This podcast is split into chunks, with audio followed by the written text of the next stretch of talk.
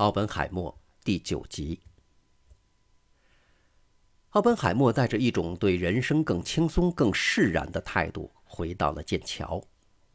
他回忆说：“我觉得自己变得更宽容、更平和了。现在我可以同其他人相处了。”当他看不起那些实验室的工作，并清楚地认识到自己不适合做一名实验物理学家之后，他就明智地转而研究起抽象的理论物理学。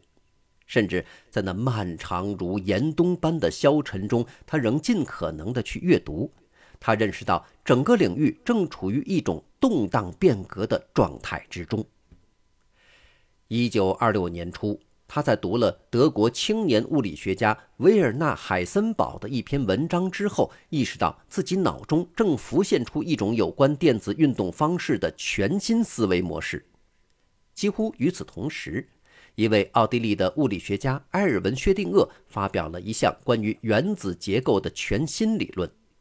薛定谔提出设想，电子的运动方式更近似于在原子核周围做曲线运动。同海森堡一样，他用数学方法精心演绎了自己的流体原子论，并称其为量子力学。读了这两篇文章之后，奥本海默猜想。在薛定谔的波动力学和海森堡的矩阵力学之间一定存在某种联系。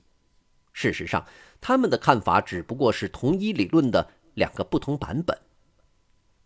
量子力学那时已经成了热门话题。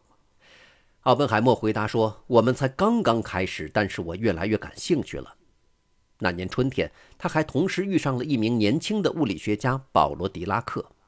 保罗当时正在剑桥大学攻读博士学位，那时候他已经在研究量子力学的根本性问题。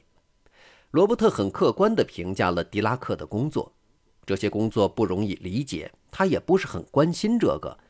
他说：“我认为他很伟大。”与此同时，奥本海默拜见了丹麦著名的物理学家尼尔斯·波尔，他已经参加了波尔在哈佛大学做过的演讲。波尔比奥本海默大十九岁，并且与罗伯特·奥本海默的气质很相似。跟他一样，波尔出生在一个上层的家庭，书籍、音乐和知识包围着他。波尔的父亲是一位大学教授，而他的母亲出生在一个犹太银行世家。爱因斯坦在一九二零年的春天曾给波尔评价说：“波尔身材高大挺拔。”浑身充满运动气息，为人宽厚、热情且富有幽默感。波尔被全世界的人所尊重，但是他总淡泊名利。在那个时候，我忘记了化学，忘记了电影，毅然决定学习做一名理论物理学家。那时候，我很清楚地意识到，这是一段非常时期，伟大的事物即将诞生。那年春天。伴随着他精神上不断好转，奥本海默致力于撰写他的第一部有关物理理论的著作。这篇著作是关于碰撞或者连续光谱的问题，那是一项很有难度的研究。有一天，他走进卢瑟福的办公室，看见波尔坐在椅子上。卢瑟福从办公桌前站起来，向他的学生介绍波尔。这位有名望的大物理学家很有礼貌地问：“进展如何？”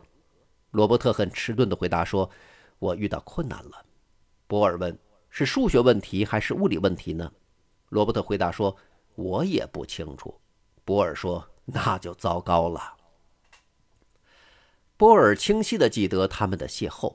奥本海默看起来是那么年轻。当他离开房间之后，卢瑟福还特意跟波尔说，他对那个年轻人寄予很高的期望。几年以后，罗伯特回忆说：“波尔的问题。”是数学问题还是物理问题，是一个很好的问题。我认为这把我的思路带到一个前所未有的层面，而这个层面是我一直感到困惑的。我也没有回过头来仔细想想，他们是不是和这个物理问题相关。之后，他意识到有些物理学家几乎完全依赖数学语言来描述自然的真相。任何文字上的描述只是为了让人更加容易理解而已，那仅仅是为了教学用的。我认为，狄拉克的创意从一开始就不是为了文字，而是为了代数。相比之下，他认为一位像波尔这样的物理学家把数学视为一种狄拉克所认为的文字，也就是让他自己在别人看来更加睿智的一种方式。因此，这也就有了一个非常宽泛的视角。在剑桥的时候，我只是简单的学习，但是学到的不多。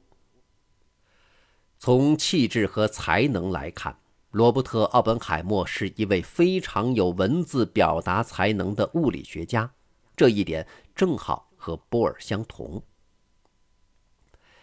那年春天的晚些时候。剑桥大学为来自美国的物理系学生组织了一次去莱顿大学进行为期一周的参观访问，奥本海默也一同前往，并结识了几位德国物理学家。